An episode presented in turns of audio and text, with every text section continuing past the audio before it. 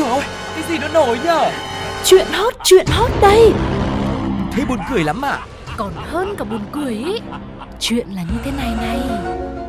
Ui sao bí hiểm thế? Thế rốt cuộc là vì sao? Như thế nào?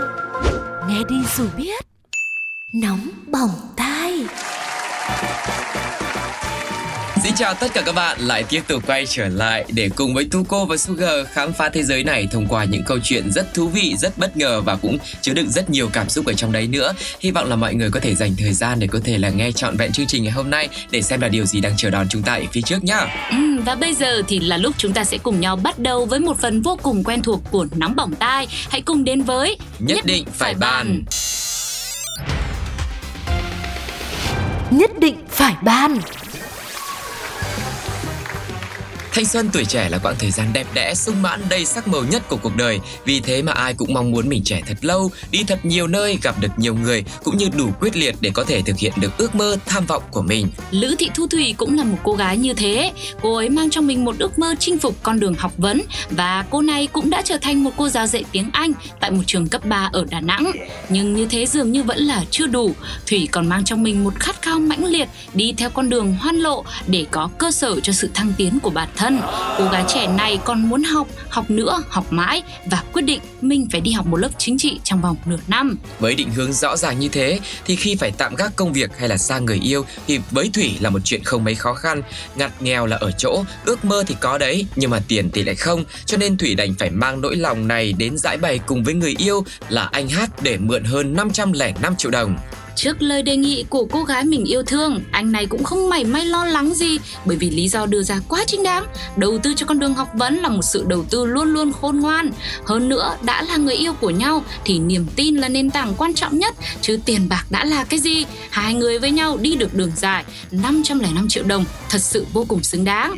Và thế là Thủy với sự hậu thuẫn đến từ người yêu cũng yên tâm về chuyện tiền nong để lên đường đi xây dựng tương lai. Nửa năm thấm thoát trôi qua, Thủy lúc này thì đang ở Hà Nội để tiếp tục học lớp chính trị, để lại người yêu ở Đà Nẵng với nỗi nhớ mong. Rồi bỗng một ngày, ờ, anh Hát này lòng đầy bồn chồn, nhưng mà thực sự không biết là anh nhớ người yêu nhiều hay là lo cho số tiền học bổng mà mình đã cấp cho Thủy. Và cuối cùng thì anh đã phát hiện ra cuộc đời mình chỉ như một cuốn phim buồn, cuộc tình này cũng chỉ như một vở kịch và anh đã trở thành nạn nhân của người con gái kia. Và vở kịch đã khép màn lại, cũng đồng thời khép lại yêu thương khi anh Hát quyết định chia sẻ câu chuyện tình yêu của mình với lực lượng chức năng. Mọi chuyện vỡ lẽ thì hóa ra Thủy năm nay đã 37 tuổi, không phải là một cô nàng đang trải qua thanh xuân rực rỡ, cũng chẳng phải cô giáo, chẳng biết tiếng Anh, cũng chẳng phải đi học chính trị chính em gì cả. Oh no! Điều duy nhất cô không lừa dối anh, đó chính là việc đi Hà Nội mà thôi. À, còn một điều nữa cũng là Thủy đi học, nhưng mà là đi học làm móng tay. Ừm, số tiền mà Thủy mượn của anh cả nửa tỷ đồng không phải để đóng học phí, trang trải cuộc sống mà để tiêu xài cá nhân và cũng không còn khả năng để chi trả nữa. Ngoài vụ trên thì cơ quan cảnh sát điều tra công an thành phố Đà Nẵng còn tiếp nhận thêm các nguồn tin tố giác của một số nạn nhân đối với Lữ Thị Thu Thủy về hành vi tương tự. không biết vì sao mà tự nhiên mình chia sẻ câu chuyện này xong nhá mình lại cũng có một chút gì đấy mình mình bị thao túng tâm lý Về cái lĩnh vực gì, về cái yếu tố nào, cái tình huống nào? tức là về nào? cái yếu tố mà anh này nghi tin tưởng cô này à, cũng như là về cái độ tuổi cô này Ừ. vì thực ra là thanh xuân là một cái thời gian rất là rực rỡ nhưng mà mọi người cứ hay nói là à, thanh xuân đã trải qua rồi đã đi qua rồi và không thể nào lấy lại được nữa Ừ. nhưng mà bản thân mỗi người thì đặc biệt là phụ nữ luôn luôn muốn mình trẻ trung đúng không nào Ừ. thì dù là Thủy nhân vật chính là đã 37 tuổi rồi gần 40 nhưng mà có thể là trong tâm hồn cô này vẫn rất là trẻ trung Ừ. cho nên khi cô thể hiện ra là một cô gái với sự khát khao với những ước mơ đi học để cùng xây dựng một cái mái ấm sau này chẳng hạn thế thì anh hát đương nhiên là cũng sẽ Ờ, dễ dàng mà nhảy vào cái hố, cái bẫy mà cô này cô đã đào ra thôi, đúng không Ừ. Thế là quan trọng là cô này cô ấy biết nắm bắt tâm lý của anh này Ừ. và khiến cho anh này lúc nào cũng cảm giác là được che chở cô này. Hay là Ừ. cô ấy rất bé bỏng rất là trẻ trung rất là yêu đời và nhiều khát khao. Và đứng trước một cái người mà có nhiều khát vọng ước vọng như thế thì chẳng lẽ mình có điều kiện mình lại không ủng hộ không có thể tạo động lực đúng không ạ? Cho Vâng. người ta có thể phấn đấu biết đâu thế thì cô này mà học giỏi về thì lại tiếp tục quay lại ủng hộ anh này anh này lại đi học. Học xong lại quay về ủng hộ cô này đi học. Hai người cứ ủng hộ nhau như thế học cả đời mà. Đấy cuối cùng là học gì không quan trọng. Học neo cũng hoàn toàn chính đáng chẳng có gì xấu cả nhưng mà cô ấy trước hết là phải học cách chắc là nhận lỗi sai cái đã Ừ. cách làm người tử tế cái đã rồi sau đó thì làm gì để kiếm tiền thì mới tính tiếp được Ừ, hoặc là cứ diễn qua diễn lại như thế thì biết đâu là trở thành diễn viên tức là đúng cái tài năng đúng cái lĩnh vực của mình Ừ. nhưng mà thôi quý vị ạ à, diễn dở thì có thể là diễn xuất là mình trau dồi mình học Ừ. lại được hoặc là nếu mà mình mình thực sự không có năng khiếu với môn nghệ thuật thứ bảy ấy Ừ. thì có thể là mình bị chê thôi ừ. chứ còn nếu mà đã diễn mà nó lại còn giả dối có những cái dấu hiệu lừa đảo liên quan đến tiền nong như thế này thì à, cái kết như quý vị cũng đã biết rồi đấy chỉ có thể là bị bắt thôi và cái kết rất là thuyết phục đúng không ạ Ừ. thế thì tu cô đã cảm thấy xứng đáng rồi thì không biết là với mọi người thì cái kết này đã, đã hoàn toàn xứng đáng hay chưa thì mọi người hãy chia sẻ cùng với chúng tôi nhé còn bây giờ sẽ là thời gian để cộng đồng mạng bình luận về câu chuyện này Và giờ đây Thủy rất mãn nguyện khi đã thực hiện được ước mơ của mình, đó là học chính trị với các anh công an. Nhưng cả nhà cho em hỏi khôn xíu là như này là chị ấy giỏi hay anh kỹ sư rốt nhỉ? Không làm mà muốn có tiền thì chỉ là tiền án thôi. Đường vào thì rộng thanh thang, đường ra thì khó ba hàng thép gai. Mình cũng tên Thủy mà xin chồng 500 ngàn, mà chồng còn không cho, hu hu. Nhất định phải ban Có thể chúng ta đã quá quen thuộc với câu nói một nụ cười bằng 10 thang thuốc bổ, tạm hiểu nôm na là khi mình vui vẻ thoải mái thì mình cười nhiều, mà Ừ. tinh thần tốt như thế thì sức khỏe thể chất cũng tốt lên theo. Thế nhưng cười cũng có nhiều loại cười khác nhau, như là cười mỉm chi, cười khúc khích, cười khinh khách, cười thả ga. Ừ. Vì thế, tùy theo từng trường hợp mà lợi ích của thang thuốc bổ nụ cười này dường như cũng có sự khác biệt.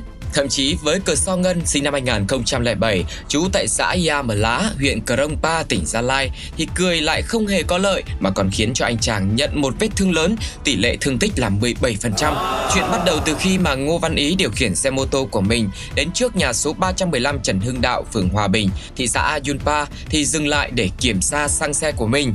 Lúc này, Ý nhìn thấy một nhóm thanh niên khoảng 4 hay là 5 người gì đấy đang ngồi chơi ở bàn ghế đá trước sân. Trong đó thì có một người đang cười lớn tiếng. Ý cho rằng, à, cười lớn như thế, chắc là cười đều, đang chiếu tức mình đây mà. Cho nên đã quay xe về nhà lấy vũ khí, cũng như là rủ thêm anh em bạn bè ba người nữa, bao gồm Lê Văn Việt cùng sinh năm 2004, Huỳnh Quốc Tuấn và Thân Trọng Huy sinh năm 2005 để đi trả thù. Sau đó, bốn thanh niên này cùng nhau lên đường tới khu vực mà Ý đã nhìn thấy nhóm người và có người đang cười to.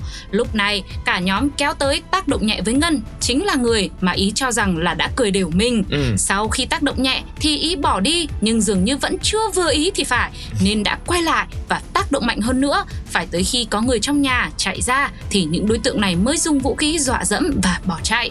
Nhưng mà chắc chắn sau đó, cả bốn thanh niên ngổ ngáo và manh động này có lẽ sẽ không thể cười nổi nữa khi mà rất nhanh đã bị lực lượng chức năng tóm gọn. Vừa qua thì Tòa án Nhân dân thị xã Ayunpa, tỉnh Gia Lai đã xét xử sơ thẩm vụ án cố ý gây thương tích và tuyên phạt đối với các bị cáo. Nói chung cũng chẳng biết nói gì hơn nhỉ Chỉ vì một sự tự đoán mò rằng người ta đang trêu đùa mình Người ta đang cười đều mình Ừ. Mà lại khiến họ tổn thương Cũng như bản thân mình phải nhận một cái kết cực kỳ đắng Ừ. Đấy mà cả bốn thanh niên này đều tuổi rất là trẻ Ừ. Hai người thì sinh năm 2004 Hai bạn còn lại sinh năm 2005 Tính ra mà nói tuổi trẻ nó có một cái lợi thế Ừ. Tức là nó còn rất nhiều thời gian để thay đổi được phép sai lầm và có thời gian để sửa sai. Tuy nhiên nó cũng giống như là nước đã hất đi rồi thì cũng Ừ. không thể nào mà uống lại được nữa. À, vẫn có những thứ đã sai là không bao giờ có thể làm lại được. Ừ.